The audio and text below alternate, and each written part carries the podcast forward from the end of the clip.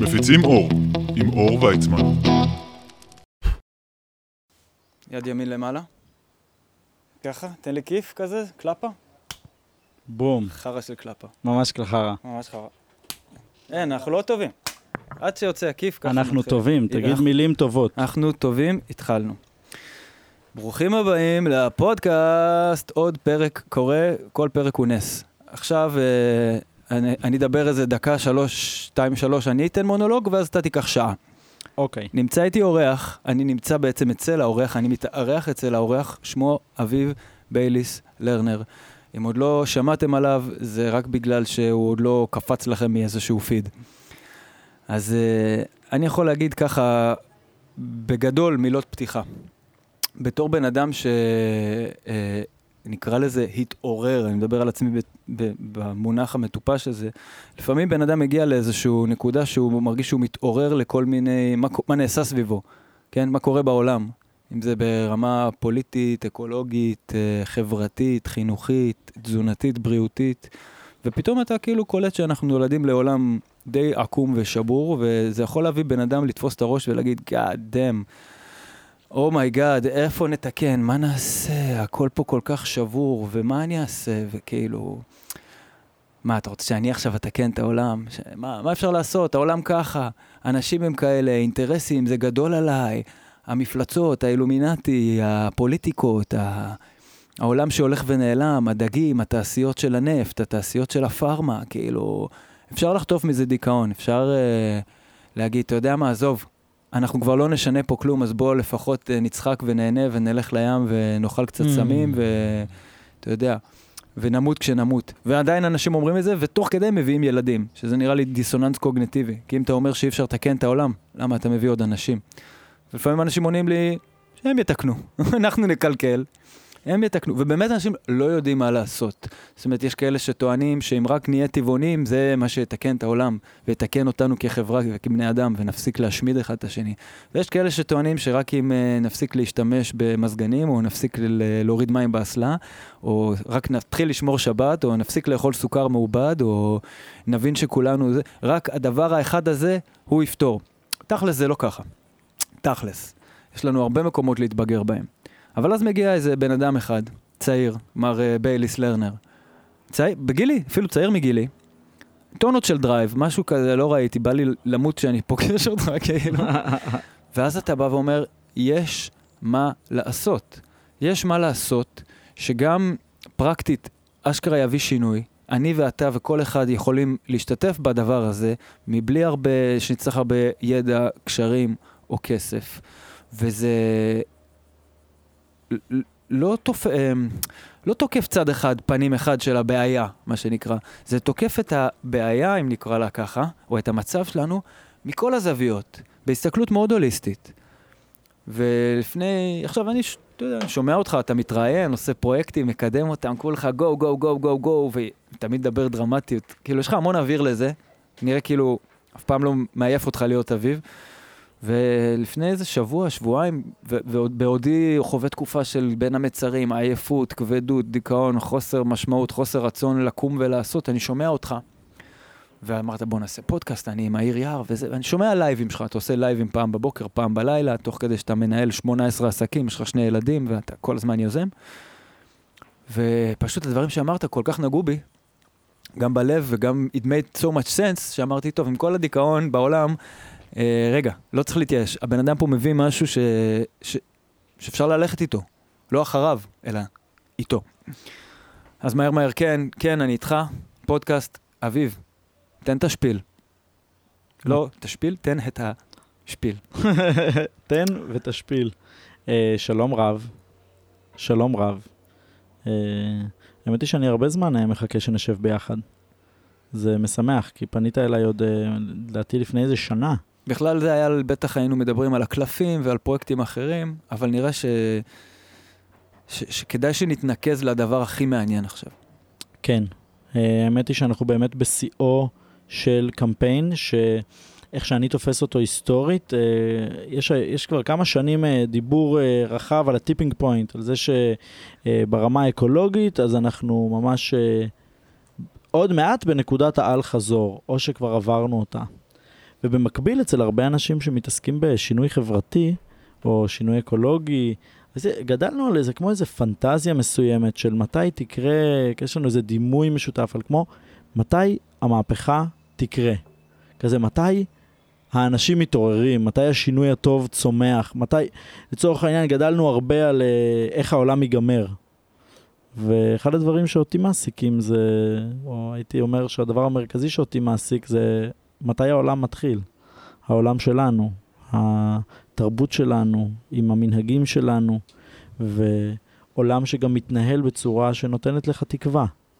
כי הדיבור הזה שאמרת על זה שהעולם שבור, אז אם תופסים את זה על איזה ציר, דברים נשברים.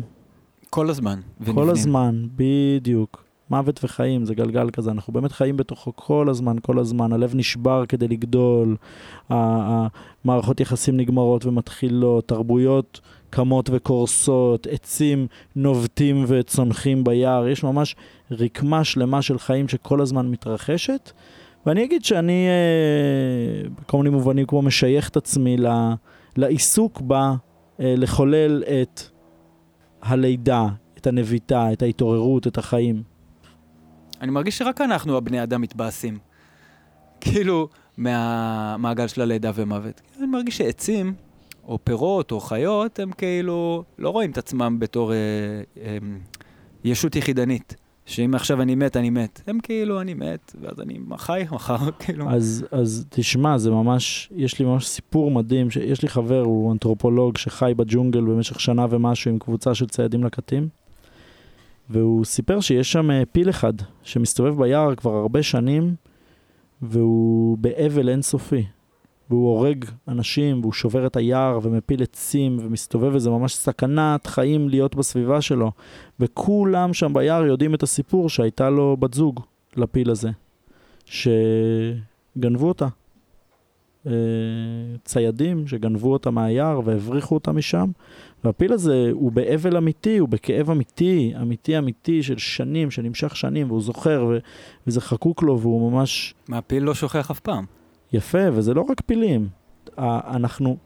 תחשוב שאנחנו כמו תוכנה שמותקנת על חומרה גדולה יותר. אוקיי? נגיד התודעה שלי, היכולת שלי להרגיש, לנשום, לחשוב, להרהר, לכאוב, לזכור, לשכוח, כל המחשבות והרגשות שיש לנו, אנחנו מותקנים בתוך מערכת גדולה יותר, נכון? לצורך העניין, אני חלק מהטבע, מהיער, מתרבות, ממערכת הפעלה גדולה יותר. כן, ובהכרח כל המערכת ההפעלה הזאת מכילה את הידע הזה שיש בתוכי, כי אני רק עליה. אז לצורך העניין, היכולת הזאת, נגיד אם אני אתבונן רגע על היער, נגיד אנחנו יושבים עכשיו בתוך מערכת של המון עצים ואדמה, אז בהכרח המערכת הזאת יש בה את היכולת הזאת.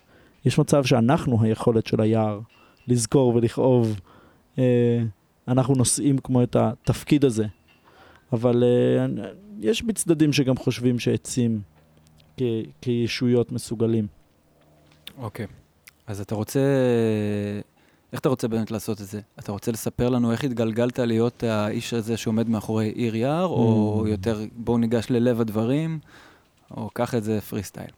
שאלה טובה. נראה לי שהייתי שמח אולי לספר כן איזה כמו משהו אסטרטגי בהתחלה, ואז שנעבור לאיזה מסע שיש בו קצת סיפור, ואז אולי נחזור שוב לאסטרטגיה.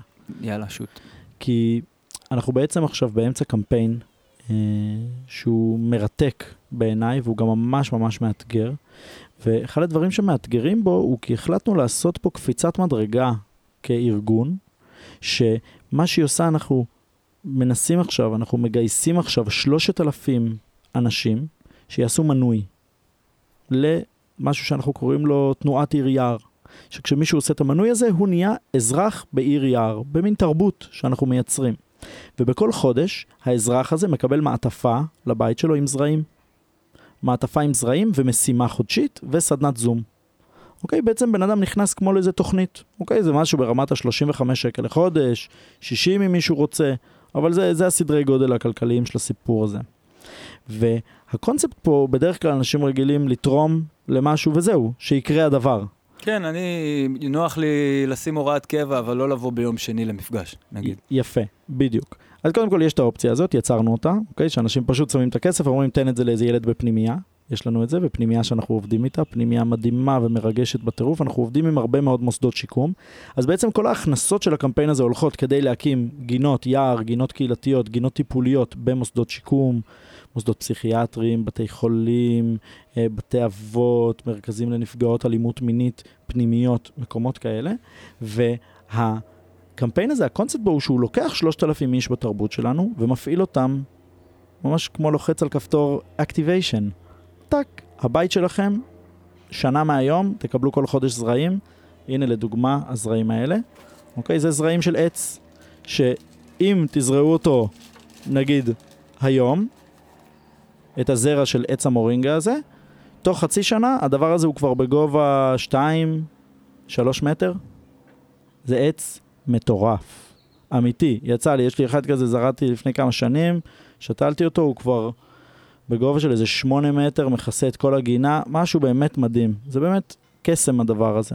אנחנו בעצם מפזרים כל חודש, הולכים קסם ל3,000 איש. והמשימה זה, לך תזרע את זה, תגדל את זה, אולי אתה תזרע אחד ותן אחד לשכן, כי המטרה שלנו בעיר יער, הקונספט הוא לא רק תהפוך את הבית שלך לירוק, אלא תייצר רקמה מחברת. מה אני עושה עם, סליחה. כן?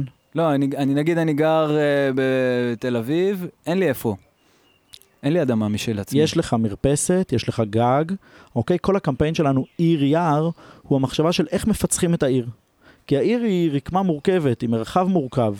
זה לא כמו, יאללה, טוב, הולכים, טוב, יש לנו 50 דונם, בוא ננטע בו איזה 2,000 עצים, נקסט. לא, זה יותר כמו, יש לי שכונה, שלשכונה הזאת יש אינסוף שטח פנים. גגות, מרפסות, בתים, ממלא עדות שונות ותרבויות שונות, ובירוקרטיות שונות, ושיוכים שונים של קרקע, וחלק סוחרים, וחלק בעלים, וחלק מלא מלא מלא שכבות בתוך העיר. ותמיד יכול לבוא מחר טרקטור ולהגיד לך, הורסים פה. יפה. והדרך שלנו, בגלל זה עובד על בסיס 3,000 איש, שאנחנו מייצרים איתם מערכת יחסים, היא כי כדי לפצח את העיר אנחנו צריכים לחשוב כמו ריף אלמוגים. ריף אלמוגים, תדמיין אותו רגע. כמו סרטן, אני אומר. כן. לקנסר. כאילו להתפשט לכל הכיוונים קטנות-קטנות. יפה, והקטנות-קטנות האלה, ובגלל זה אמרתי כמו activation, I need to plug 3,000 people into the system. עכשיו, איך זה עובד? כל אחד יפצח את זה בדרכו. כל אחד יש לו את הגג שלו, את המרפסת שלו, את השכנים שלו, את האהבה שלו, את הצרכים שלו. אחד רוצה לגדל עצי פרי, אחד רוצה רק פרחים, אחד רוצה ממש לעשות מזה עסק ולמכור אוכל, אחד רוצה נטע סתם, בא לו כזה ולעבוד בהייטק ונעננה ולתת לילדים שלו לשחק עם זה קצת. אחד אחרת, בואנה, רוצה לעשות זה פרויקט, להשתלט על כל השכונה, להביא את הבשורה הזאת, לרכז את זה, כי יש לנו, והמגוון הזה הוא בדיוק איך שבנוי יער. יער, כמו ריף אלמוגים, בנויים, זה צבעוני בטירוף וזה לא אחיד, וכל יצור בונה את הבית שלו במקום הקטן שלו עם איזו הבנה של איך עובד האקוסיסטם. והמטרה שלנו היא פשוט מין כמו להזריק פנימה איזה עדכון תוכנה לעיר. אני מצחיק קוראים לזה עדכון, כי זה בעצם לקחת את המעודכן ולהחזיר אותו אחורה. שאלה, כן. אז שאלה אם זה אחורה, אני נגיד תופס את הזרעים האלה, לדוגמה, כאחת הטכנולוגיות הכי מתקדמות שיש פה בכדור הארץ. כשאני אומר אחורה, אתה מבין למה אני מתכוון. ברור, לחקלאות. כאילו אחורה לתרבות. לטבע. כן. אז זהו, אני, בדיוק, אני הטבע קצת הוא לא אחורה, הטבע הוא אחורה קדימה, והוא מה שישאר פה. כן. אנחנו רק ננסה לסובב אותו לכיוונים שלנו, אבל הוא יסובב אותנו חזרה. כן, כן, ממש, ממש. ואני ממש בעל הבית. חד משמעית, ויש לנו צורך כמו ללמוד את איך עובד התשתית, איך עובדת החומרה שאנחנו חלק ממנה, איך עובד המטריקס, איך עובד העולם, והעולם הזה עובד בין השאר דרך זה. בעיקר הוא לא עובד כמו שבנינו. כן. פשוט זה לא עובד. אוויר, מים, אדמה, זה טכנולוגיות, שמש, לעבוד עם זה, ללמוד איך עובד הסייקל, מה שאמרנו קודם, מוות וחיים, ללמוד את זה, ממש ללמוד את הפרקטיקה, זה ידע טכני מטורף, לדעת איך עץ עובד. ובאמת שהעץ הזה מייצר לי את האוויר לנשום. אוקיי, כבר קופצות לי שאלות. מעולה. בוא נתחיל אני לא יכול לתלות עץ באדנית, נכון? אתה יכול.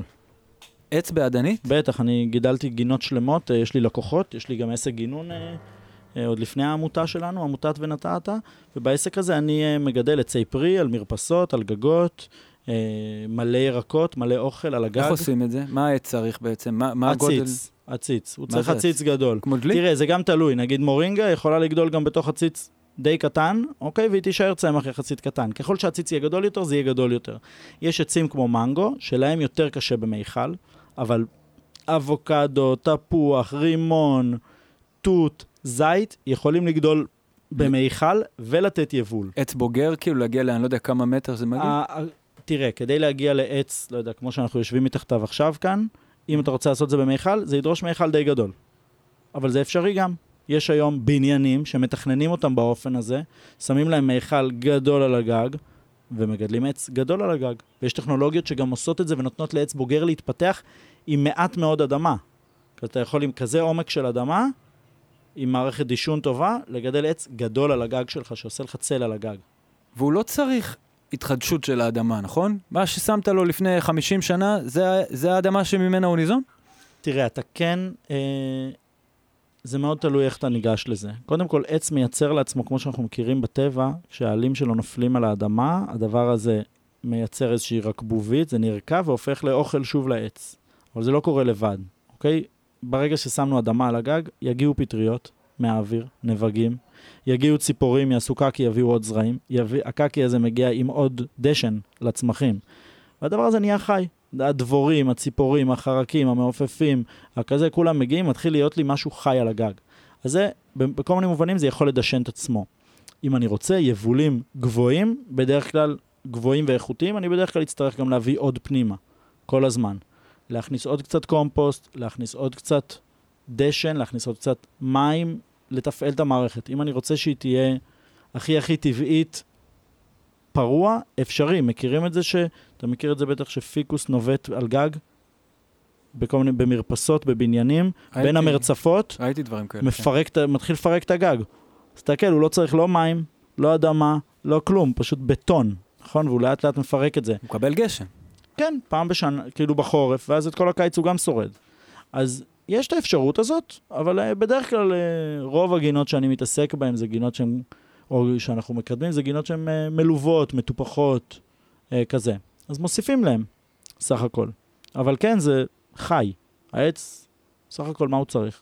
מים ושמש. מדהים. והרבה ידע. אז תגיד, אנחנו נמצאים עכשיו, עוד שנייה מתחיל אוגוסט 2021, כן. ויש איזו תחושה או שמועה, או רוצים שנחשוב, שהעולם השתגע באופן סופי מבחינה אקולוגית.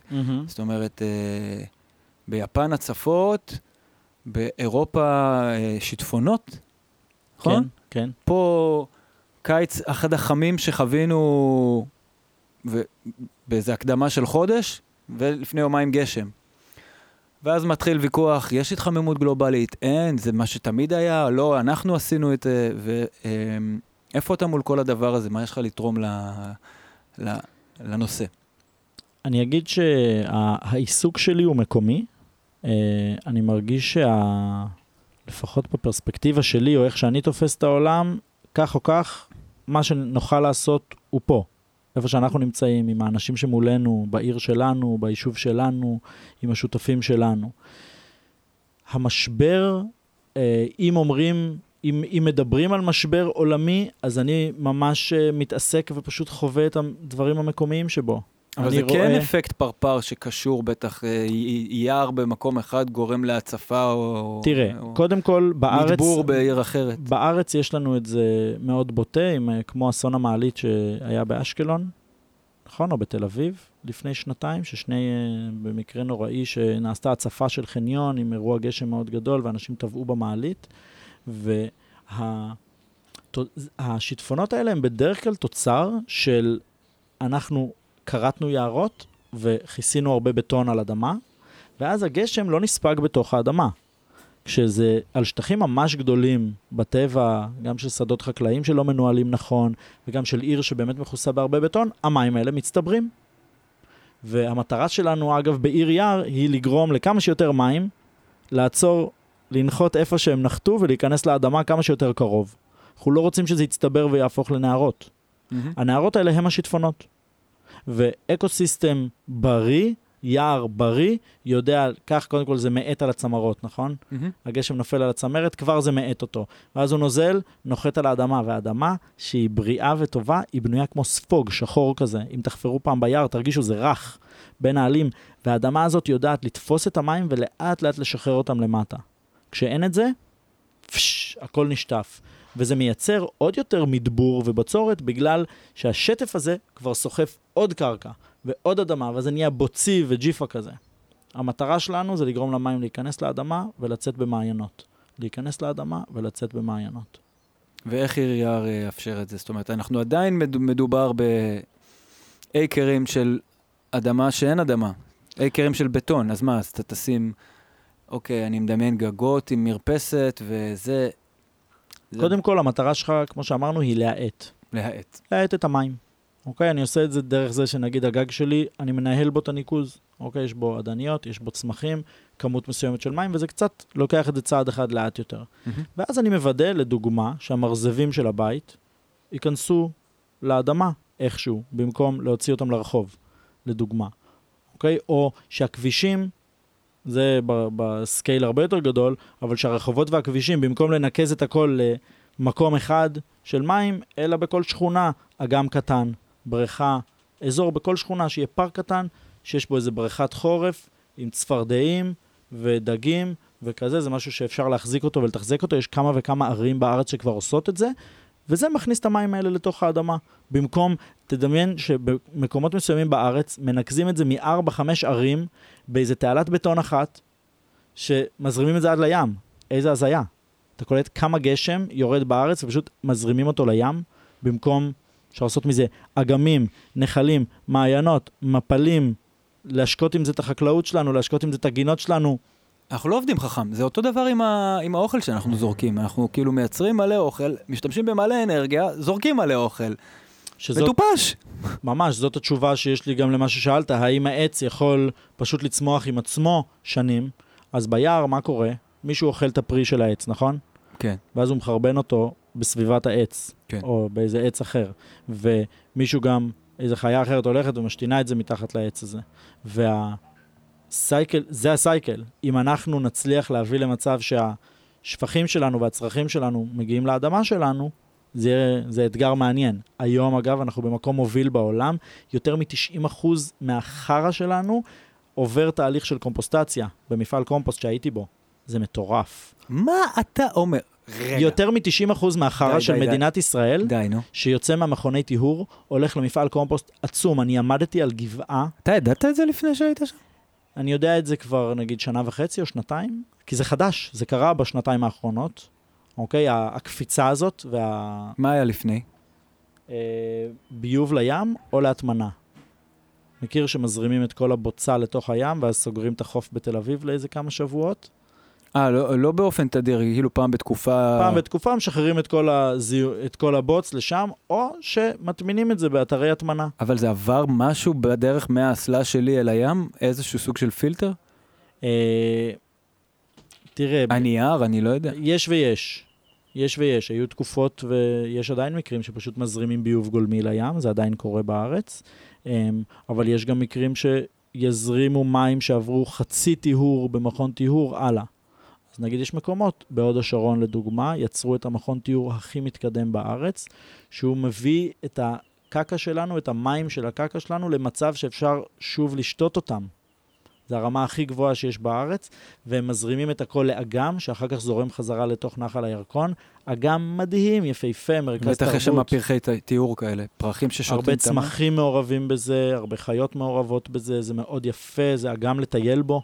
ומה קורה עם הווייסט? נגיד, אוקיי, אתה מניח שאתה מקבל מים ואתה מקבל את הווייסט. אז הבוצה הזאת, הווייסט המוצק, הולך למפעל גדול של קומפוסט בעמק בית שאן, עמק הירדן, בעמק הירדן, מקום בשם קומפוסט אור, והם עם מכונות עצומות מייצרים מאות ואלפי טונות של קומפוסט שחור שהולך לחקלאות אחר כך. זה מדהים. זה ממש מדהים. אני חושב שכאילו הצעד ההגיוני הבא זה שזה יהיה חלק מהבית שלך. בדיוק. ביוגז כזה וייב. לא חייב להיות ביוגז, לא יודע אם חייב להיות ביוגז. חד משמעית. כל שכונה יכולה לייצר לעצמה עם הקקה ועם השאריות אוכל, את הגז בישול של כל השכונה. מה יותר טוב מזה? וזה רק טכנולוגיה בחיתולים, כי אני, כאילו, אם אני חושב קדימה, למה שהקקי שלך לא יעיר לך את הבית, לא ייתן לך גם חשמל? זה בדיוק זה. יש היום מפעלים, פיילוטים ראשונים בארץ, של מפעלי חשמל, תחנות כוח על ביוגז, וזה בדיוק זה. אחי, בסוף גם ניסה על זה. כן? למה לא? זה אותו דבר. זה גז. זה גז כזה. זה גז מתאן, זה אותו גז. ואנחנו, תכלס, גם הגז מתאן שאנחנו מוציאים מהים, הוא תוצר של אותו תהליך ביולוגי. בגדול, של ציסה. אז בוא נשאל אותך עכשיו. נראה לי שכל בן אדם בר דעת, לא צריך להסביר לו את החשיבות של ירוק. לא לנפש ולא לטבע. ואתה יודע, אתה גם יכול להסביר למה ירוק זה טוב לכלכלה, וירוק זה טוב לחברה, וירוק זה טוב לכל מיני דברים. אבל בגדול, כולנו מסכימים ש... אחלה, אחלה ירוק, נכון? אנשים עשירים, אנשים עניים. ועם זאת, אתה כאילו... אנחנו לא נוהגים ככה, זאת אומרת, אתה רואה בנייה לא ירוקה, ואתה רואה, עזוב את הזיהומי ים המטורפים, ואני אף פעם לא מבין את זה, איך יכול להיות שיש מישהו, מיליונר ככל שיהיה, שסבבה לו, כאילו, לזהם את הים, כאילו יש לו עוד איזה ים בחצר. איך כאילו, איך זה קורה בכלל? איפה הניתוק הזה? אני קצת תופס את זה, כי אנחנו, אם נעשה רגע זום אאוט כזה, על התרבות שלנו, על העיר, על האנושות, יש פה... אורגניזם גדול יותר. ואנחנו לפעמים סתם עוד תא בתוך מערכת עיכול, שעושה את מה שהוא עושה. וערכי ככל שיהיה בן אדם, אפילו מנכ"ל של ארגון גדול, של איזה חברת ספנות, של איזה כזה, היכולת לייצר שינויים, גם אם הוא ממש רוצה, היכולת לייצר שינויים, תלויים בקצב ההתקדמות וקצב התנועה של האורגניזם הגדול. הבנתי. אתה תחשוב, סתם דימוי קטן, כן? אונייה שמגיעה לאגון בנמל חיפה, מדוממת מנוע 12 קילומטר מהחוף. מה זה אומר? כדי לאגון בנמל, היא מפסיקה את המנוע שלה כבר 12 קילומטר לפני החוף. מה זה מין חוק כזה של שימור על ה... ככה זמן לוקח לה לעצור. זה המרחק שאונייה צריכה כדי לעצור. תחשוב כמה לאט דברים גדולים זזים. תעשיות גדולות זזות. העולם שלנו לעצור, זוכר את האונייה הזאת שנתקעה שם בתעלה? ומה זה עשה בתעלת סואץ לפני איזה כמה חודשים? הייתה אונייה שיצרה פקק של כל הסחורות בעולם. אני יודע על הפקק של הסחורות בעולם, בגדול מ-2020 אני צמצמתי את החשפות שלי למה קורה. כן, גם אני. לא כי לא אכפת לי, כי אני פשוט לא רוצה להיכנס לדיכאון קליני. יפה. אז בגדול, הסיפור הוא שהמערכות הגדולות, השפה שהן מדברות הוא מאוד שונה. הן מדברות בשפה שונה משלי ושלך. אבל גם בן אדם פרטי, תחשוב לגרום לבן אדם פרטי לשנות הרגל, זה תהליך מורכב. תחשוב מישהו שמכור לסיגריות. אוקיי? כמה זמן ייקח לו לשחרר תלות כזאת? זה דורש שיהיה איזה חלופה, זה דורש שמשהו ישתנה בחיים שלו, זה דורש שהוא יעבור איזה תהליך פנימי. אז תדמיין את אותו דבר על ארגון גדול כמו תאגיד, כמו חברה, כמו מדינה. כן, והטרנזישנים יקרים, ו... בטח, זה מורכב, יש לזה מחיר, יש לזה כאב, יש לזה התקפי עצבים מלווים בלהפסיק לעשן, ופתאום, וכל ההורמונים משתוללים, וכל הגוף זה, ומה אני אעשה עכשיו, עזוב את זה של להפסיק לעשן, בוא נלך על משהו פשוט, על מחזור ביתי. כן. נושא שאתה יודע, אני פוגש אנשים ומתעסק איתם, וחד פעמי, ועושים מנגל, עושים מסיבה בחוץ, אז חד פעמי, לא חד... אתה יודע, עבדתי במשרד בתל אביב, משרד קטן, כאילו אני בתור יעני אקולוגי ואחרי חשלש, כאילו נורא היה חשוב לי שנעשה הפרדה. משרד של 5 אנשים, אנחנו לא חשובים, we don't matter, אנחנו כאילו ממש מעט אנשים, סתם כאילו בקטע של התרבותי, או בקטע של, אני לא יודע, להתחיל מקטן ולהגיע לגדול, אז ניסיתי, סליחה, שיהיה לנו המון הפרדה ונתעסק בזה, אבל אתה יודע, אומרים לך אחי, עזוב, בולשיט, גם בולשיט כאילו, אנחנו 4 אנשים לא נחשב, וגם העיר עצמה, עיריית תל אביב, או לא משנה, או המערכות הגדולות, גם הם בעצמם עוד לא התעדכנו עד הסוף. זאת אומרת, הם לא עושות את זה קל בשבילנו, זה לא תמיד מונגש. בתור מישהו שעשה את הסיור ב... איך קוראים לזה? רמת חובב? ראיתי שיש הרבה כאילו דברים טובים שקורים, והרבה מערכות טובות שקורות, אבל עדיין המחזור בערך עובד.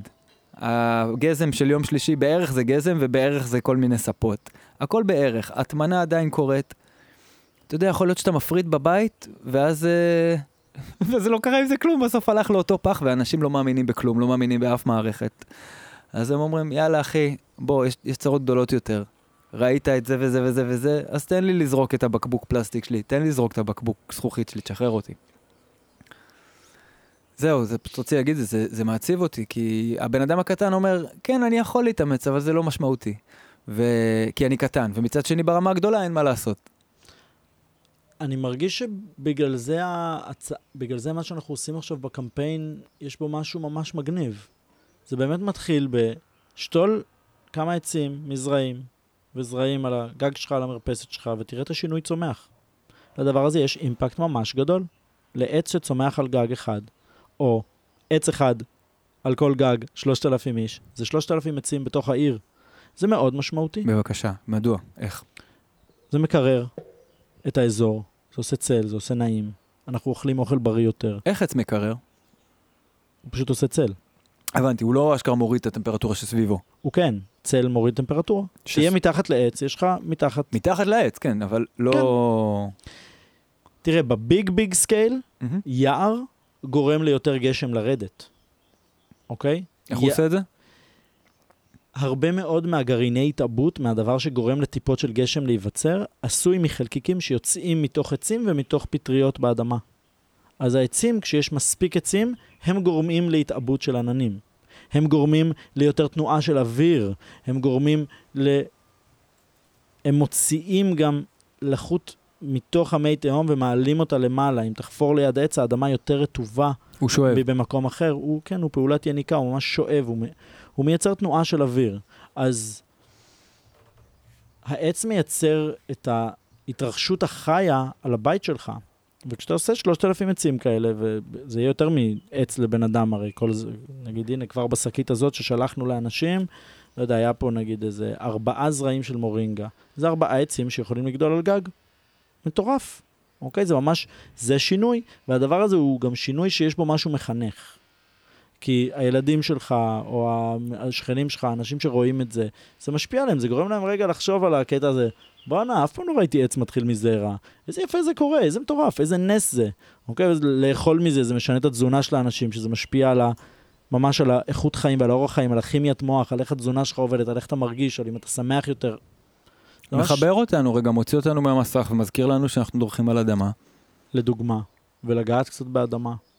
כן, וזה כל הדברים האלה שעושים לנו טוב, וכאילו חשבתי פעם שהם דברים obvious, כאילו, מה מילה בעברית? ברור מאליו. ברור מאליו, מובן מאליו שללכת על אדמה זה טוב, ושלהיות במים, בים או במעיין זה טוב, וללכת יחף ולחבק עץ, או סתם פשוט להיות בסביבה של ירוק, זה טוב לנפש, כאילו כולנו יודעים את זה, אבל אנחנו לא עושים את זה. מה עוד העץ מביא? העץ, אותו נתתי. תשמע, זה... הוא פשוט, קודם כל הוא מביא אוכל, שזה דבר ממש מגניב. זה שיהיה אנשים שמגדלים את האוכל שלהם על הגג, יש לזה השפעה אקולוגית משמעותית. אם יהיו מתוך האנשים האלה איזשהו אחוז של ממש מגדלים כמות של אוכל על הגג, וזה אפשרי, זה ממש מצמצם את כמות הדלק שנשרפת בלהכניס את הסחורות האלה לתוך העיר. תחשוב שמתוך הפרויקט הזה אנחנו הולכים להצמיח יחד עם עוד אנשים סביבנו, דור של חקלאים עירוניים ובעלי מקצוע שמגדלים אחוז גדול מהאוכל שלנו בתוך העיר. יש היום פרויקטים מדהימים, סופר שמגדל את כל הירקות שלו על הגג. את כל הירקות הירוקים של העלים על הגג, במקום להביא אותם מסעדות. ברמה מקומית אתה לא צריך סופר, אתה יכול לעשות שכונה, גג אחד עושה, לא יודע, עושה עגבניות, גג אחד עושה מלפונים, וביום שישי נפגשים במרקט. כן, זה ממש, יש ערים בעולם שזה עובד ככה היום. יש ממש מקומות שנפרץ הפתח הזה. אני לא יודע אם עירוני זה מתאים לזה. זה נשמע לי יותר מתאים לכמות אנשים של כפר. כשיש לך 100 מיליון איש בתוך מטרופולין, זה טוב. גדול. אפשר להגיע לאחוזים מסוימים של הדבר הזה. בתוך העיר, על הגגות ובסביבה הקרובה של העיר. זה יכול בצורה משמעותית לצמצם את כמות השדות שאנחנו חורשים ומגלחים. אוקיי? שיש לזה ערך עצום. כי השדות האלה הם גם גורמים לסחף הזה ולשטפונות להיכנס לתוך העיר. אני חושב שאתה מצליח לפנות עוד איזה שטח, שטח להפוך אותו להיות קצת יותר כמו שמורת טבע. מדהים. גם בגלל שאין מספיק טבע, אז הטבע שיש הוא שמורה, ואז לא נותנים לך לשים אוהל ולהדליק מדורה. אני רוצה לשים אוהל ולהדליק מדורה, אני גם מבין אותם שהם שומרים על החיות. אני גם מבין את זה שיש מלא ארסים ואנשים שלא מכבדים את הטבע, אבל אני ממש רוצה שיהיה לי איפה לישון. אני רוצה שיהיה איפה להשתין בתל אביב. אם יהיה יותר עצים, יהיה איפה להשתין. יהיה איפה לשבת בצל. חד משמעית. יהיה איפה, כאילו, להומלס יהיה... צריך לפתור את הבעיות של ההומלסים, זה עניין אחר, אבל אנשים שאין להם איפה להיות, וזה, במקום לשבת על איזה ספסל שבור בתחנת אוטובוס, אז הם יכולים להיות על הדשא מתחת לאיזה עץ, ולפחות בקיץ יש את זה. כמובן שזה ייצור מקומות חדשות לאונס וביזה ושוד, אבל טוב, זה כבר שוב. חלק מהאקוסיסטם. תגיד, אתה התחברת אל הבן אדם הזה, שהמציא את הטכנולוגיה של ההידרופוניקה התלויה על הקירות, אתה יודע, שעשו עליו כתבה בכאן, ואני לא זוכר את השם שלו. מוטי? יכול להיות, קרח כזה, הוא המציא את כל הקירות שלמים, שזה פשוט רשתות של פרי, תלוי, במין מערכת מטופטפת כזאת, ובמקום שהם מושרשים לאדמה, הם פשוט מושרשי אוויר כאלה. בטח, אני ממש מכיר את זה, והייתי לא מזמן בסיור במפעל שלהם גם. אקוגרין? אני לא זוכר פתאום את השם של המפעל, אבל זה פשוט דבר מדהים. אנחנו יכולים, כמו אגב מה שדיברנו, אני ראיתי... עץ פפאיה ענק שנותן מלא פרי, והוא לא שתול באדמה. הוא גדל על מים. גאוני. צריך שיהיה איפה. וגם לא סתם, לא, זה בארגז, אתה יכול את זה פה להניח אותו על השולחן. זה עובד. אתה יכול לגדל את זה בתוך החדר שלך. כזה בתוך הבית, עץ פפאיה שנותן פרי, זה דבר מטורף. תגיד, המורינגה הזה, אם אני מקבל את זה. כן. אז זה בא עם הוראות מתי משקים? כן, כן, בטח. תראה. זה לא שגר ושכח, זה לא כאילו הולך תשתול ולך הביתה. זאת השקית שלך, תראה, יש לך פתק פה, כתוב מורינגה, עץ הקסמים. מורינגה היא עץ מופלא שמכיל ויטמין C, חלבון שמנים ומלא ויטמינים. הוא גדל מהר בטירוף ופורח פריחה לבנה ויפה. הוא מושך מאביקים ופרפרים והופך את הבית ליער קטן. את הזרע מטמינים בעומק 1 סנטימטר ומשקים קצת כל יום. חשוב לדאוג שבעציץ יהיה ניקוז ושהאדמה לא תהיה רטובה מדי. בהצלחה, ברוכים הבאים לתנועת עיר יער בישראל. הקצת כל יום זה עד שהעץ מתבגר, או שזה לכל החיים? אחרי זה זה קצת משתנה, אבל זה גם ההוראות, כל מי שנהיה אזרח עירייה בעצם מקבל כאלה כרטיסיות, הנה זה אגב, ברוך הבא, אזרח עירייה, זה השקית שלך, והנה יש לך משימה, אתה צריך להרגיש את העץ, שזה משהו שלאט לאט לומדים גם לעשות כשמתעסקים עם צמחים, אתה לומד לשמוע אותם, להרגיש אותם, לראות איך כל דבר כזה משפיע עליהם. וואו של הוואו. כן. אז תספר לי עוד, מה קורה בעיר יער, לאן הולכים, למי פנית, איפה, מה קורה? מה קורה עם זה בתכלס? אוקיי, אז יש לנו כמה מישורים בעצם שקורים. מה שאנחנו עשינו עם הקמפיין הזה הוא, קודם כל אנחנו אחרי שנתיים של פעילות כבר, כעמותה וכארגון. אתה יכול לספר גם על זה, ומה כן. זה גינה טיפולית, ואיך זה מטפל. בדיוק, אנחנו, מה שקרה, אנחנו בעצם ארגון שהתחיל לפני שנתיים, עמותת ונטעתה, שמדי וואן כתבנו עיר יער, ומדי וואן כתבנו צמיחה כלכלית 2.0, אנחנו מתעסקים בלעשות את העיר ליער, ואנחנו עושים את זה עם אמצעים כלכליים, דרך יזמות, דרך לעודד יזמים, שיעשו פרויקטים שיש להם ממש ערך, ממש ערך אנושי, ערך אקולוגי וערך חברתי. ממש, ערך קהילתי. זה תמריץ, מי שמגניב, נהיה מגניבים איתו. בטח, בטח, אנחנו רוצים לעודד יותר ויותר אנשים לעשות עיר יער. אז איך אנחנו עושים את זה? קודם כל, התחלנו בליצור מודל אחד שפשוט עובד מדהים, יצרנו מודל שאנחנו מקימים גינות טיפוליות במוסדות שיקום, דיברתי על זה קצת קודם, שזה מייצר גם תקדים לאיך עושים ריפוי בתרבות שלנו, אוקיי? זה לא חייב להיות, נגיד, בחדר לבן עם פלורסנטים ורק תרופות, זה יכול להיות גם שב מתחת לעץ, תאכל איזה משהו, תיגע קצת עם הידיים, תחווה חוויית משמעות, תחזיר לעצמך את הכוחות לגוף, קצת שמש, קצת אוויר פתוח, כזה יש לזה ערך מאוד גדול בתהליך ריפוי, שיקום, החלמה, מכל מיני מצבים שונים של טראומה ומשבר. לא רק של הנפש, הגוף, נפש, הכל ביחד. הכל ביחד, ממש, בן אדם שמגיע למקום לעבור שיקום פיזי בבית חולים, שיש לו נוף ירוק, אז יש מחקרים היום שמראים בן אדם שרואה ירוק בעיניים, מחלים יותר מהר. אחי, ברור. עכשיו אומרים לך, אתה צריך ללכת 3 חודשים למשהו, גמילה, או לא יודע, או ניקוי, או החלפת הרגל, whatever. ואז אתה רואה את הבית חולים המבאס הזה, שהוא בית חולים במקום להיות בית בריאים, ושום דבר לא נראה שם חי, ושום דבר לא נראה שם כמו משהו שרוצה לחיות. אז זה באמת מבאס. ואז וואלה, אם הבית חולים היה קצת יותר נראה כמו גן פורח כזה, אז הוא כבר היה בית בריאים, היית בא לשם מבריא. מה שנקרא, מקום שמכבד את עצמו. ולא רק זה, בית כלא, בית משוגעים, כל המקומות האלה שמראש ההסתכלות, למה אנחנו צריכים לשים את הבעיות שלנו באיזה כלוב, מראש זה בעייתי, אבל אם כבר אנחנו עושים את זה, אז אוקיי, לא מספיק שבן אדם פשע לצורך העניין, או שהוא בפוסט טראומה, או שהוא לא שפר עליו גורלו, והוא גם אלים על הדרך. אז בוא נעניש אותו, בוא נשים אותו במקום מבאס, בלי שמחת חיים, בלי עתיד, ובוא נגמור עליו כאילו, אין סיכוי שהבן אדם הזה ירצה לעשות משהו יותר חיובי עם עצמו. לעומת זאת, בוא נשים אותו במקום נעים. אופה, נעים לו, רגע נעים לו. אולי יש לו בשביל מה להשתפר, בשביל מה לראות איזה קדימה, איזה טיפה מעבר, איזה תקווה. הרוב המוחלט של האנשים שביצעו פשעים אלימים בתרבות שלנו, הם אנשים שחוו פשעים אלימים בילדות שלהם. זה ממש מה שהגוף שלהם למד. בן אדם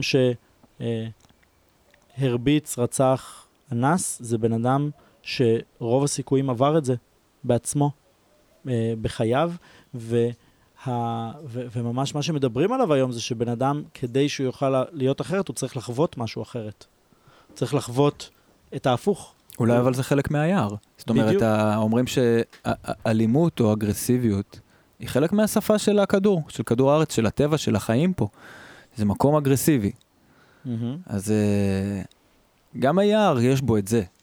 יש בו את הפראיות לגמרי. לגמרי. נראה לי שיש עוד איזו שאלה, האם היער משמיד את עצמו? זו שאלה אחת. האם הוא יעצור את חייו? כזה בעצמו? שאלה. לא, אבל הוא יותר גדול מכל פרט אחד שגר בו. לגמרי. יש בו המון כאב, ולקיחת חיים, ולקיחה בכלל. אני לא יודע אם לפי זה אני צריך להחליט איך אני רוצה לחיות. אני יכול להיות משתתף פעיל בלייצר את התרבות שאני רוצה לחיות בה, או פשוט את החיים שלי עצמם. אני יכול לקחת את הכאב שלי ואת הכאב של הסובבים אותי, ולהחליט מה אני רוצה לעשות עם הכאב הזה. האם אני רוצה לקחת את הטראומה שספגתי ולהמשיך ליישם אותה על הסביבה שלי, או שאני רוצה לקחת את הטראומה הזאת, להפוך אותה לקומפוסט, ולהצמיח ממנה משהו טוב לילדים שלי, נגיד. האם ילד שחווה אלימות מההורים שלו, האם יש לו יכולת לבחור להיות אבא לא אלים לילדים הבאים שיגיעו בדור הבא? אני מאמין שממש כן, שזאת אפשרות אמיתית שאנשים יכולים לעשות אותה, וזה במובן הזה זה מה שאני כמו מציע לתרבות שלנו. אוקיי, אז גדלנו כולנו בתרבות ראינו מה לא, אבל עכשיו בוא נראה גם מה כן אפשר אולי. כן, אנחנו פשוט, יש לי בחירה חופשית להחליט מה אני עושה עם החיים שלי, עם החיים שלנו. מה, בשביל זה, אתה יודע, אתה יש חזון.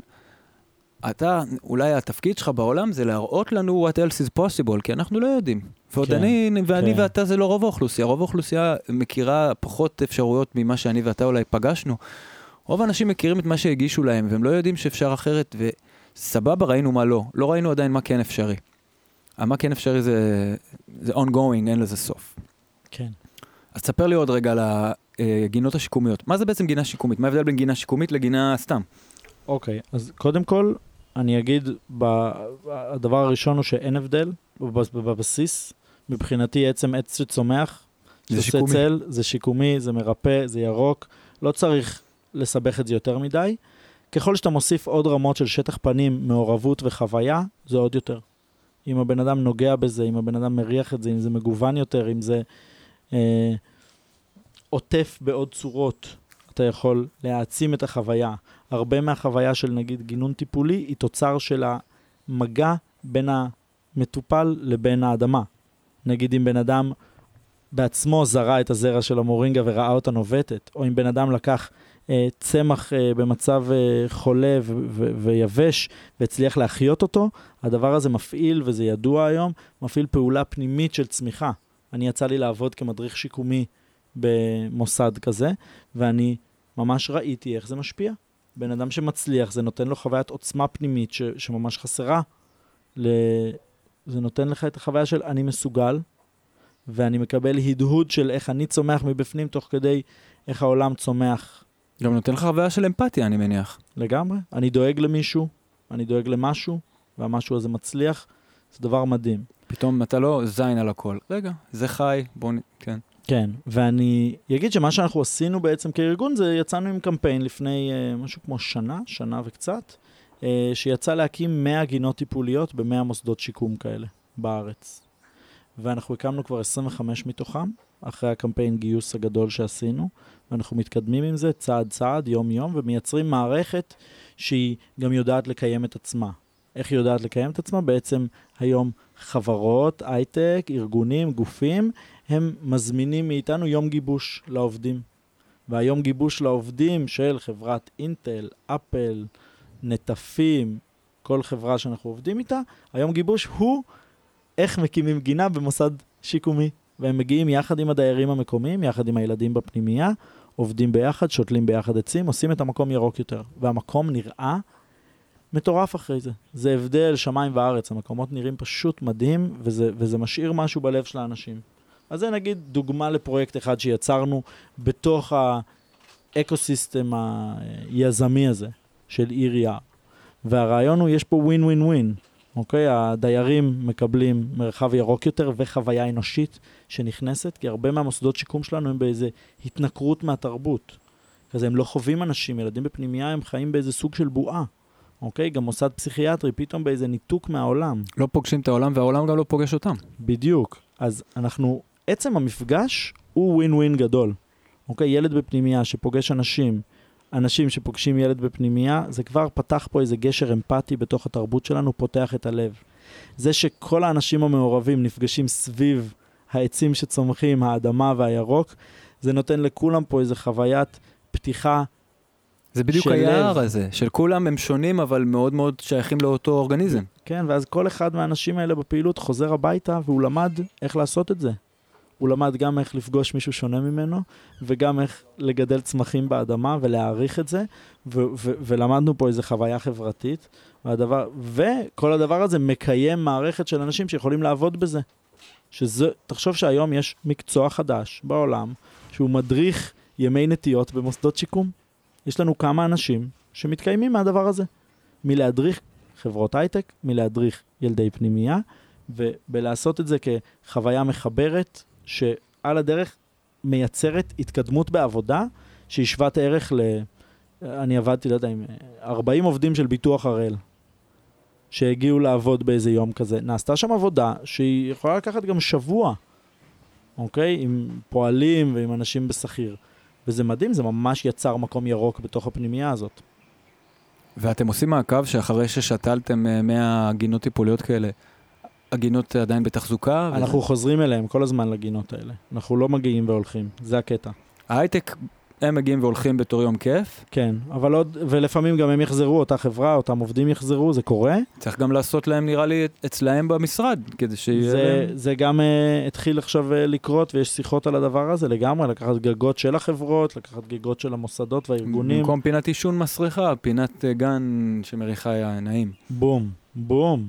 זה מדהים, אני היום מחפש כאלה, מחר יש לי פגישה בתל אביב עם איזה מרכז קיימות עירוני, שרוצה לעשות כזה משרד. וואי, לא חסר מקומות מגעילים, למזלך, אם אתה מחפש מקומות מגעילים שבא לך לעשות אותם יותר נייס, וואלה, יש כל כך מקומות מגעילים. בדיוק, וזה הרעיון של הקמפיין הזה שאנחנו עושים עכשיו, הוא פשוט, באמת, שלקבל כמו מלגה מהתרבות שלנו, לך תיירק את העיר. ולא סתם לך תיירק את העיר, לך תיירק אותם, הכל פרויקטים של הווין ווין ווין הזה. טוב לאדמה, טוב לאנשים, מחבר בין אנשים, הופך את העיר למקום כזה, ומייצר מקומות עבודה. תחשוב, זה מה שאנחנו עושים כארגון, מסתובבים ממש כמו פטריות, טק, טק, טק, טק, טק, טק, טק, לאט לאט מכרסמים את כל העיר בצורה הזאת, מכסים אותה, טק, טק, טק, בירוק. על מי מוטלת האחריות לממן דברים מהסוג הזה?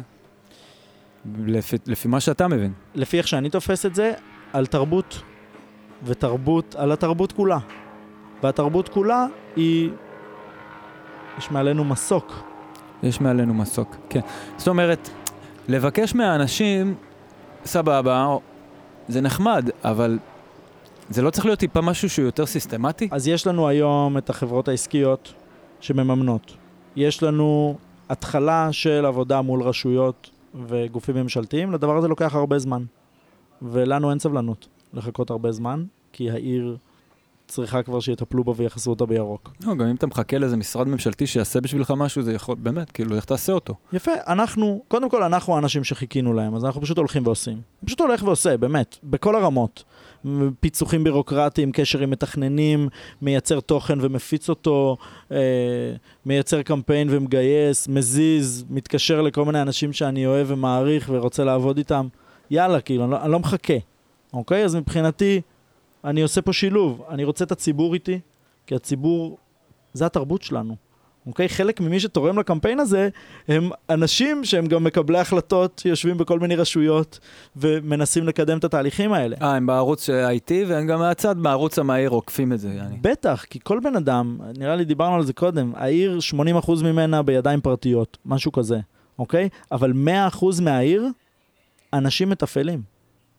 אני צריך את האנשים, זה מה שאני צריך, אני רוצה אותם, גם תתמכו בכל מיני צורות, אבל גם תלמדו ותיישמו, כולנו ביחד, כל אחד במקום שלו, אמרת במקום עבודה עם החברה, באירוע הקטן, עם המשפחה שלי, בזה המשפחתי, על הגג שלי עם הילדים, בסוף שבוע עם הזה, כל מקום שאני מסתובב, יש לי את האפשרות לחשוב רגע, איך אני אעשה פה קצת יותר חיים, שיהיה פה קצת יותר אוויר לנשום, שיהיה פה קצת יותר חיבור בין אנשים, זה הכל, אנחנו מין קצת להעלות הרמה, קצת להתקדם, קצת להתפתח, גם טכנולוגית, אקולוגית. אני ממש תופס את זה להכניס כמו מיץ התקדמות לכל המקומות שאנחנו... תגיד, אתה שומר גם מקום אוקיי, איפה גם אני מקבל תגמול כספי? איפה אני דואג יהיה לי בית כאילו דלק באוטו ואוכל במקרר? בטח, בטח, ויש לי. מזה או מדברים יותר... גם מזה, למרות שעכשיו הקפנו משכורות לאיזה חודשיים, מתחילת הקמפיין, אנחנו הקפנו את כל המשכורות שלנו, כי הקמפיין הזה והעבודה שלנו מול החברות העסקיות, הם מייצרים לנו מטה,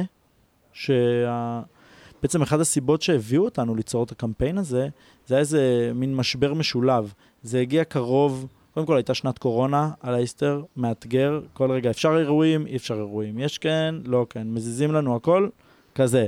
במקביל, גילינו עולם שלם של רשויות וארגונים שלוקח להם הרבה מאוד זמן לשלם על דברים שעושים. יש רשויות שלקח להם 5 חודשים לשלם לנו על משהו שעשינו להם. אוקיי, סכומים מאוד יפים של כסף שמסתובבים שם. וקלטנו ששינויים במציאות הפוליטית כל הזמן. כזה פתאום הייתה את המלחמה הזאת, את כל הלינצ'ים כן. שהיו בארץ, ואופס, שוב נעצר לנו לכמה שבועות. לא מאפשרים לעבוד. וזה מייצר אתגר תזרימי אמיתי. אז מה שאנחנו הבנו זה שזה... אחד הרגליים שאנחנו נשענים עליהם.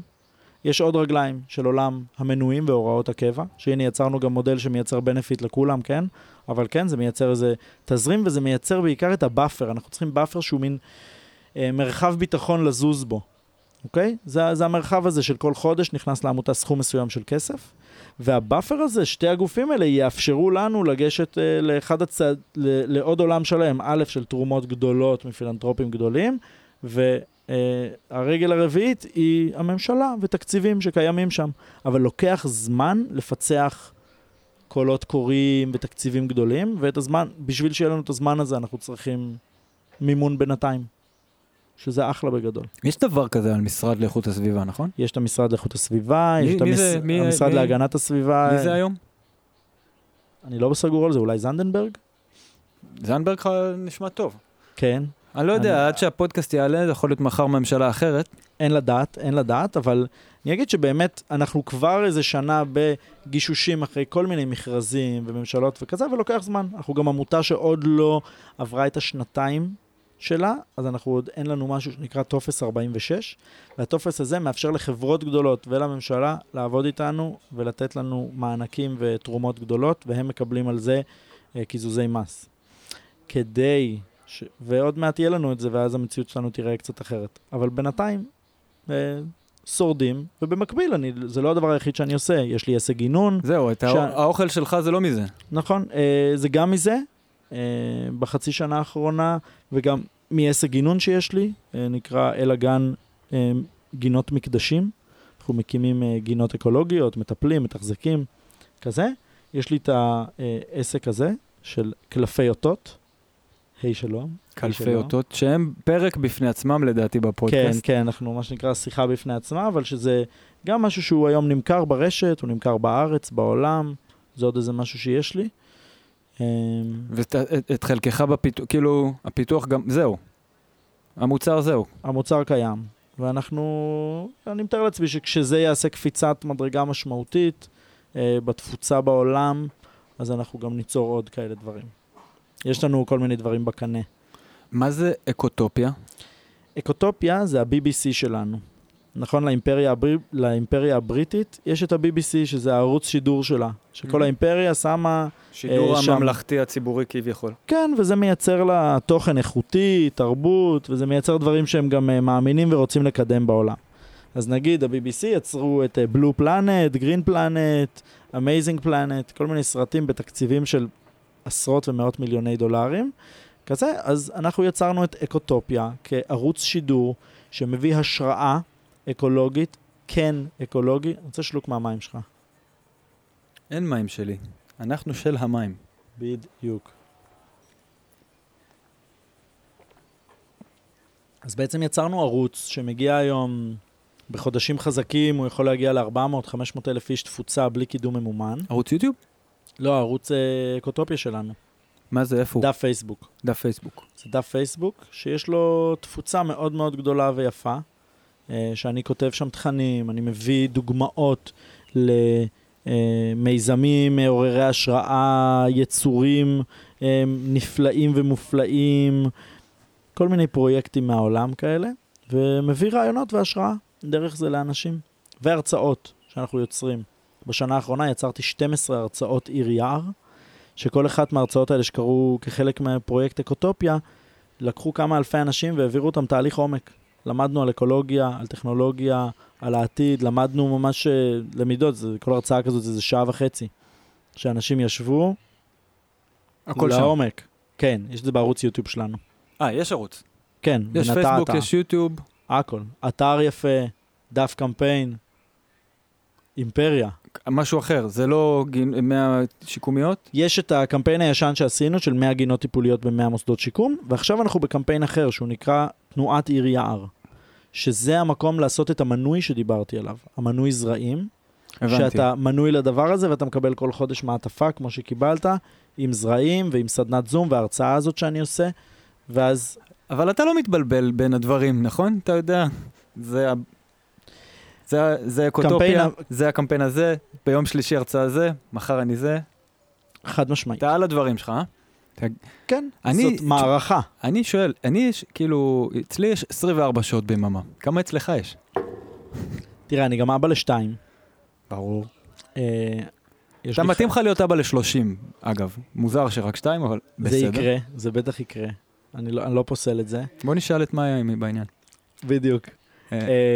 אז אני אבא, ואני בן זוג, יש לי חיי חברה, ואני עושה כל מיני דברים שכיפים. ואתה עושה לייב של 20 דקות בבוקר, לייב של 20 דקות בערב. לא כל יום. לא כל יום, בסדר. אני מנסה, משתדל, אבל אני גם סרחן. אבל אתה, אפשר להגיד שאתה עם אצבע בכל צלחת, בכל הוגה. כן. אני עושה כל מיני דברים. איך אתה, מה, מי מנהל לך את הזמן? יש לך, אני יכול טיפים בניהול זמן, כאילו. תראה, קודם כל, כמה שעות אתה ישן בלילה? יש המון זמן ביום. כשלא מעשנים וויד, כן.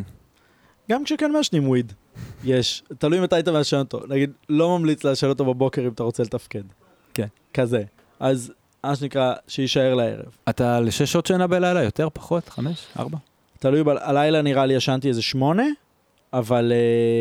אני מדבר עם הילדים שלך, אחי, הם לא עושים את התפקיד כמו שצריך. כן, לא, מאיה אפשרה לי הלילה, זה היה ממש נחמד. הממוצע הוא בטח 6. מדהים. כן? עם כל ההספקים שלך.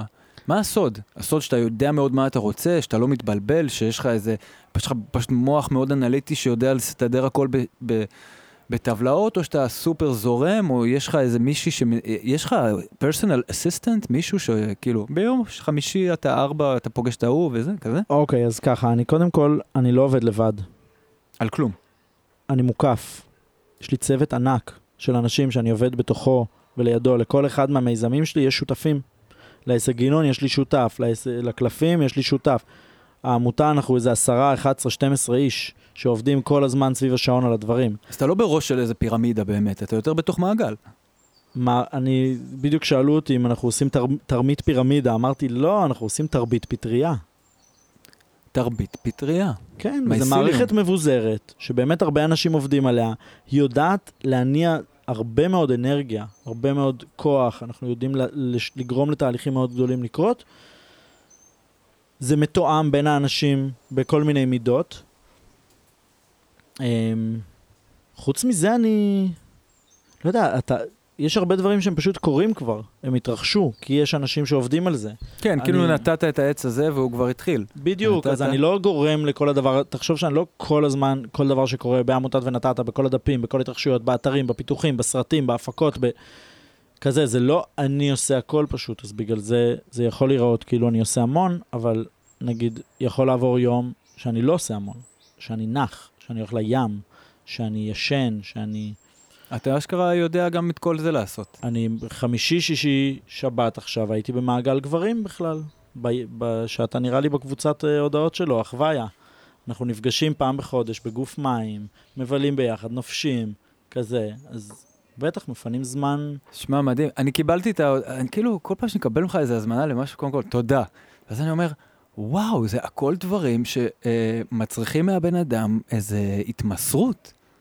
כמעט כל דבר שאתה עושה, גם החוויה, זה לא מעגל גברים בקטנה, זה מעגל גברים שעולה כך וכך. לא, ויתרנו על זה. בסוף זה כל אחד יכול לבוא לכמה שעות שהוא רוצה, מתי שהוא רוצה. אז אני אבוא, מה? ברור. מתי שאתה רוצה, כמה שאתה רוצה, זה מתאים לי מאוד. בדיוק, זה הכי בצ'יל, ואני חושב שאחד הדברים שגם גרמו לי לעשות את זה, היום זה נראה כזה, אני באיזו תחושה שהכל קורה בקצת יותר חדווה כזה, באיזה צ'יל. אולי הברק בעיניים שלך היה מוגזם, אני לא יודע, אולי. לא, זה קורה כי... אני ממש שמתי את זה בתוך מבנים. אני גם מקבל אימון שבועי, קואוצ'ינג כזה. יש לי מסגרת לדבר הזה, והדרכת הורים שבועית, ויש לי משבצות בלוז שהן קבועות לזה שאני דואג לעצמי. זה הקטע בהם. ואני חושב שזה איזה מפתח כזה, פשוט להזין את עצמנו. על מה אתם עובדים בקואוצ'ינג? זה מעניין. על איך לסמן מטרות וכאילו לחתור לכיוונן? כזה? אוקיי, קודם, היעד הראשון שקיבלתי באימון שעברתי היה לנוח יותר, ולשבץ לי זמני מנוחה וזמני חופשה. אז נגיד, הסופי שבוע שלי, בונקר, שישי שבת, מתנתק, עושה דברים אחרים, משפחה, לא בפלאפון, לא עובד על כלום. כזה. שזה לא היה ככה לפני? לא. הייתי פעם עובד כל הזמן, מלא. היית עצמאי כזה. הייתי עצמאי כזה שעובד כל הזמן, ולאט לאט, אופ, מבטן עוד איזה בוקר שאני לא יכול לעבוד בו, עוד איזה משבצת, עוד איזה שעה, עוד איזה... כי הסבירה לי גם, אני זוכר, המאמנת שלי אמרה לי, תשמע, האנשים העשירים, החזקים שאני עובדת איתם, הם עובדים 8 חודשים בשנה. 4 חודשים, חופשות, טיולים, מבוזר על השנה, כן? ותחשוב, שליש מהזמן שלך, אתה לא נותן בראש בעבודה. באופן כללי אפשר לקחת את מה שנקרא עיקרון 80-20 וליישם אותו על כל אספקט של החיים ולהגיד בעצם 80%. לא, זה 80-40 כי זה שנה. אתה מבין? כן, אז, אבל בגדול אני אומר באחוזים, אז כזה, שאתה יודע, 80-20 אני... 20% מהמאמץ מביא 80% מהתוצרת. חד משמעית, וזה אחד הדברים שקלטתי. ו-80% מהגז שאנחנו נותנים, סתם. מביא אותנו 20% התקדמות. ממש אבל, אני מוצא את עצמי עד היום הרבה פעמים, מוצא את עצמי כאילו עובד קשה, אבל סתם תוכן מים. כי לא עובדים חכם, כמו היער. היער עובד חכם, הטבע עובד חכם, רק אנחנו עובדים בצורה מאוד ליניארית, לא חכמה. טוב, ניתוח מעניין. וזה ניתוח בשקל, אתה בתחום מבין יותר ממני. אני לא יודע מה זה חכם, לכל אחד יש את האסטרטגיה שלו, ויש לה מחיר לאסטרטגיה הזו. יש יצורים שמתרבים, והם יוציאו 5,000 ביצים, ואיזה אחד מהם או שתיים מהם ישרדו, וזה האסטרטגיה שלהם להתפתח כזה. ועל הדרך הם גם ימותו בסוף, כאילו מלעשות את הילדים, לא יודע. כזה. יש יצורים אחרים שקצת יותר דומים לנו, כמו פילים שמגדלים ילד, ואז מטפחים אותו הרבה שנים, ועובדים איתו ומלווים אותו. אנחנו יכולים ללמוד מפה ומשם, ולקחת את הידע הזה מהיער. יעילות או אפקטיביות, זה נורא תלוי איך אתה תופס את זה. כאילו, יש משהו אפקטיבי בלהוציא 5,000 צאצאים כזה, אבל אתה גם מת כאילו אחרי שעשית את זה. נגיד, תמנונה מתה אחרי שמביאה ילדים. החיים הם לא דבר אפקטיבי. בדיוק, אז בגלל זה מדד... בוא נעשה כותרת לפרק. כן, בגלל זה המדד הזה של אפקטיביות או יעילות, אני לא יודע אם אפשר למדוד את היער ככה כל כך. אפשר אפשר לשיר שירה על היער. אני לא יודע אם הוא נכנס לגמרי למדדים אמפיריים.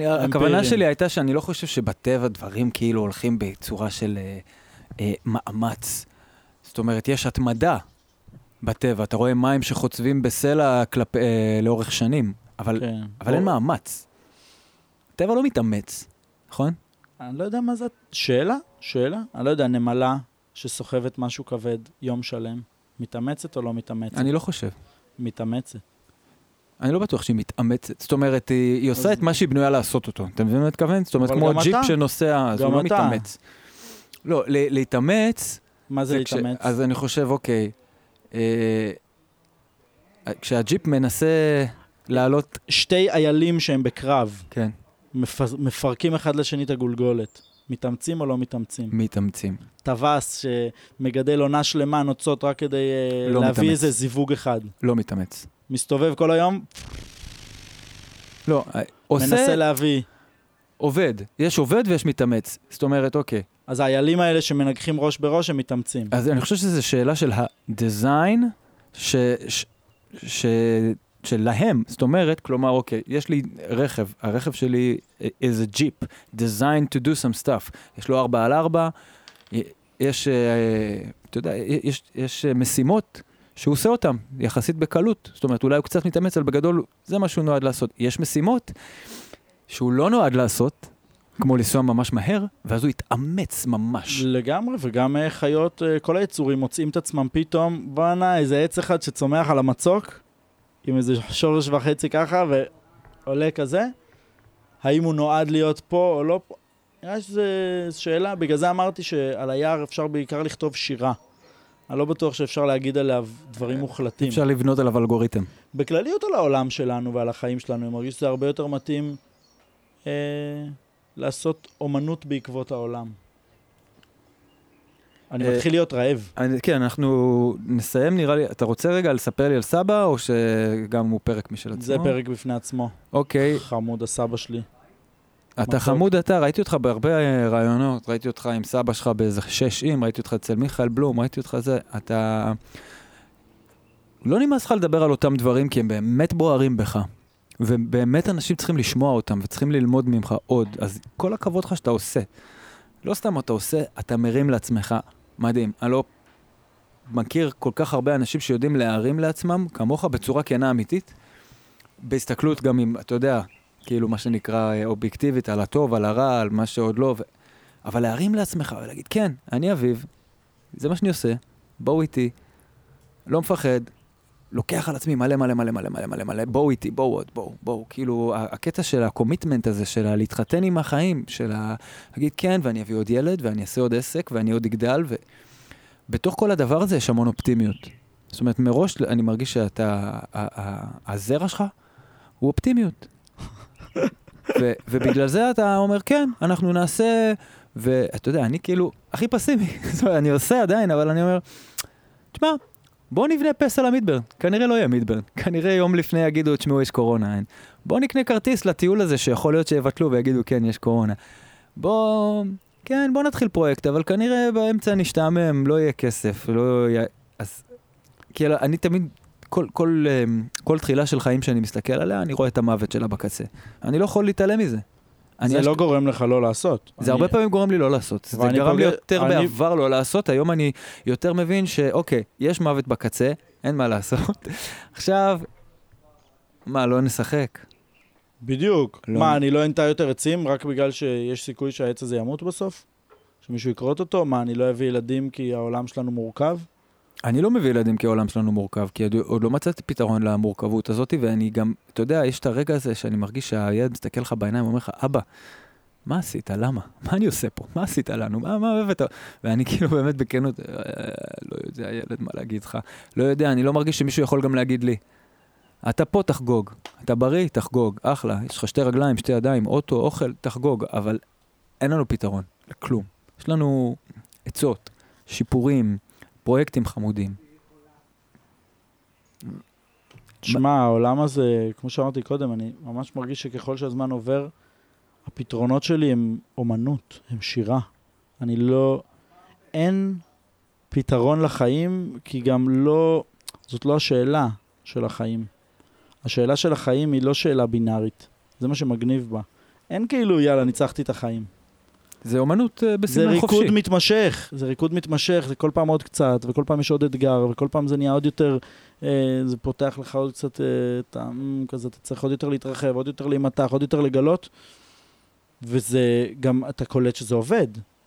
אני ממש רואה, אתה אומר, עוד עסקים, עוד ילדים, עוד זה, ואני רואה, בונה, החיים שלי עומדים, אני ממשיך, אני חווה עונג, אני אוכל טוב, אני חי טוב, אני אוהב את האנשים שאני עובד איתם, אני עושה דברים שאני אוהב, כזה, וזה ממשיך להתנהל. אתה שר יפה. זה פרי סטייל, אתה זוכר? וואה, נכון. בונה, אתה קומיקאי ענק. אתה הצחקת אותי מאוד. אתה בן אדם מצחיק. אני כל עוד לא מצפים ואין איזה מחויבות. אתה חושב שכאילו בעצם הזרע שלך, של החיות, הבאמת עוצמתי שיש בתוכך, זה דירקטלי מסבא ומהסיפור, מהרצון הזה לחיות? יש לי הרבה ניסיונות לספר את זה. יש לי הסברים מיסטיים סביב זה, של כמו מה התפקיד הרוחני שלי פה בעולם. אתה יודע שאתה מיוחד, כאילו. כן, כן. אתה כאילו קיבלת, יאללה, אני מיוחד, אני לוקח על עצמי להרים, להזיז, לעשות, קיבלתי, כאילו, יאללה. כן, אני פשוט, מי שאני, יש לי, לא יודע, ידע, או תובנות, או רצונות, שלאו דווקא יש לי, כל בן אדם, כמו כל בן אדם, יש לו את הקטע שלו, והכלי תפיסה שלי הם ייחודיים, אני תופס את המציאות, אני תופס ידע, אני תופס את האסטרטגיה של העולם, את התרבות שלנו, בכל מיני צורות שהן ייחודיות. ראש גדול. הם שלי? ראש גדול. אפשר כאילו... היו צוחקים עליי שיש לי מצח גדול. כשעליתי לארץ הייתי עולה חדש, והיו צוחקים לי על זה והייתי נעלב פעם, ואז לאט לאט עשיתי כזה אונינג לזה. יש לי ראש גדול. יש לך ראש גדול. אתה אחד האנשים הכי ראש גדול שאני מכיר.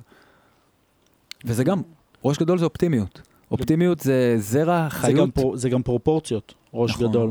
זה נותן לי כזה להתבונן על איזה משבר שאני עובר, ואני כזה, God damn it, זה קשה. היה לי עכשיו יומיים קשוחים, ואני תוך כדי זה, אני עם מאיה, ואני אומר לה, מאיה, כל כך קשה, לא מצליח לעמוד, כאילו, כל כך קשה, הכוח כבידה הוא כזה כבד, והילדים הם...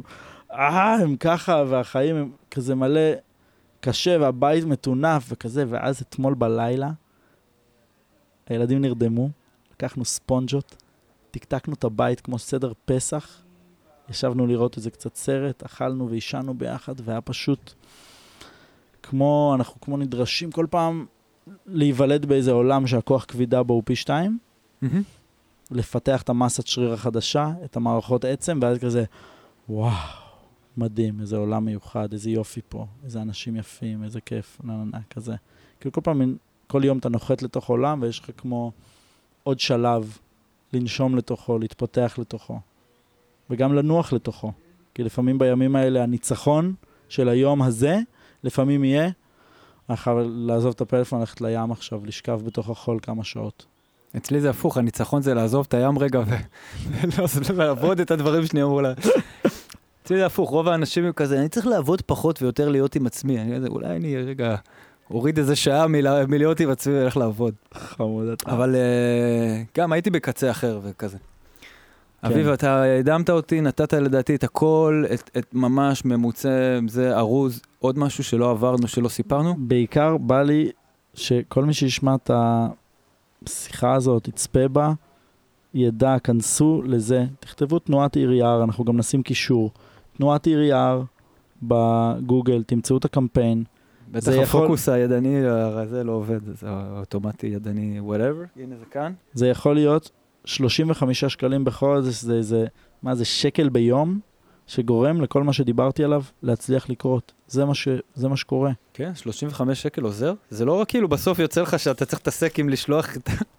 ההתעסקות שלי של לשלוח את הזרעים, זה אחד המטרות של הקמפיין הזה. אני רוצה את האפשרות שיגיע המעטפה הזאת לכל האנשים האלה. אתה בעצם רוצה את המיילינג ליסט. אני רוצה שאנשים יקבלו את הזרעים וינביטו אותם. זה הדרך שלי ליער את העיר, אתה מבין? גדול. פאקינג פשוט. אוקיי? אז מה שנקרא... כנסו, תסתכלו על הדבר הזה, תראו כמה זה גאוני, תתעמקו בזה קצת, תקראו את הקמפיין, הוא קצת מורכב, זה הקטע שלו בכוונה, אנחנו מייצרים פה טכנולוגיה תרבותית, של איך תרבות עובדת, וזה... אתה פאקינג מדהים, זה פשוט, איך נציל את העולם, נשתול עצים, וזה ידאג לרוב הדברים, להרבה מהדברים. לדוגמה. לדוגמה, אתה רוצה... כן, לא, זה ממש יפה, זה נכון. עץ עושה הכל, זה מדהים. מביא פרנסה, מביא אוכל, מביא אקולוגיה, מביא צל, מביא בריאות נפש. אוויר, מביא מים, מביא בריאות נפש, מביא... מקום להשתין בתל אביב. אוכל. מקום לילדים לשחק. לטפס. פתאום נעים לנו יותר. כן. אני מניח שגם סוציו-אקונומי, כאילו סוציאלית, זה אנשים שגודלים בסביבה של יערות, ואנשים שגודלים בסביבה של בטון ומסגנים, זה לא אותם אנשים. זה מפתח את המוח, אחרת, לגדול בתוך עץ. את הלב, את הרגש, את הכל. הכל, הכל. אתה מחובר באופן... זה זז. לעומת בטון, תראה, העלים האלה, אני יושב פה, כל היום העץ זז. גם אם אין רוח הוא זז, אתה יודע? יותר מזה, אם קופים עליך בידוד... קופים. בוא נביא קופים לארץ, אני כבר כמה זמן חושב על זה. אני לא בטוח, קופים גונבים אוכל, וזה לא, אבל אם אתה יודע, כאילו מכריחים אותך לעבור בידוד, ואתה חי ברמת גן, כוס של יחטוק, וכאילו אתה יורד החוצה, כל מה שיש זה בניינים ומכוניות אחד על השני. אז החיים מדכאים, אבל 3, 4, 5 עצים בהחלט משפרים את איכות החיים, והבידוד לא כזה נורא, כי וואלה, ירדתי למטה ויש לי עץ ויש אדמה, ומשהו כזה, הבטון אותי הוא עושה לי לא נעים. אחי, עוד מעט אתה כבר ג'ו רוגן, שתדע. מאיזה מבחינה? אתה מראיין, כיף איתך, אתה יושב לשיחות, זה מרגיש ככה. לא, אני דיברתי על הבטון, אבל מה קשור ג'ו רוגן? ג'ו רוגן אולי בתור, אני רוצה לבוא איתו לצוד אלקים ולאכול אותם. ביי לעשות לך שיחה על טבעונות, אולי בפעם אחרת. יאללה. אנחנו נסיים, אתה איש עסוק. אני איש רעב. אתה איש רעב. מה אתה אוכל? עכשיו, מה שיש שם, הביאו לי אוכל. אתה אוכל חיות? רק מחי בריא, שזה תקן מאוד מיוחד, גם אקולוגי וגם הומני. אוכל, הכל. זה נראה לי בכיף גם, אתה יודע. הרבה מוצס, הרבה מוצסים אני אוכל. קמבוצ'ות כזה? כרוב כבוש, תמד, יין דבש, יוגורט קשיו, פלפלים חריפים מוצסים, נקניק שאנחנו מכינים. הכל כזה, אני אוהב אוכל מסורתי כזה ואני אוהב חריף. אני אוהב קוקוסים טריים, ואני אוהב עשאי. אנחנו אוכלים אוכל מאוד מיוחד בבית. מלא סופר פודים כאלה. אני רוצה אמרת לי שאתם עושים נקניקים, זה הכי עניין אותי. בדיוק, אני אביא לך כמה פרוסות, ואתה תגיד לי ממש תודה על זה, זה משנה את החיים אחרי זה. אתה משנה את החיים 3 פעמים ביום, אחי, אפשר לעקוב. בום, אחי. יאללה, חברים. יאללה, בוא נלך לאכול, חברים. נגיד שלום וביי, תודה לאביב בייליס לרנר, יש מלא שיט שלו בכל הרשת, תבדקו, תלמדו, תתרמו, תנטעו. Peace out. Bye. מפיצים אור, עם אור ויצמן.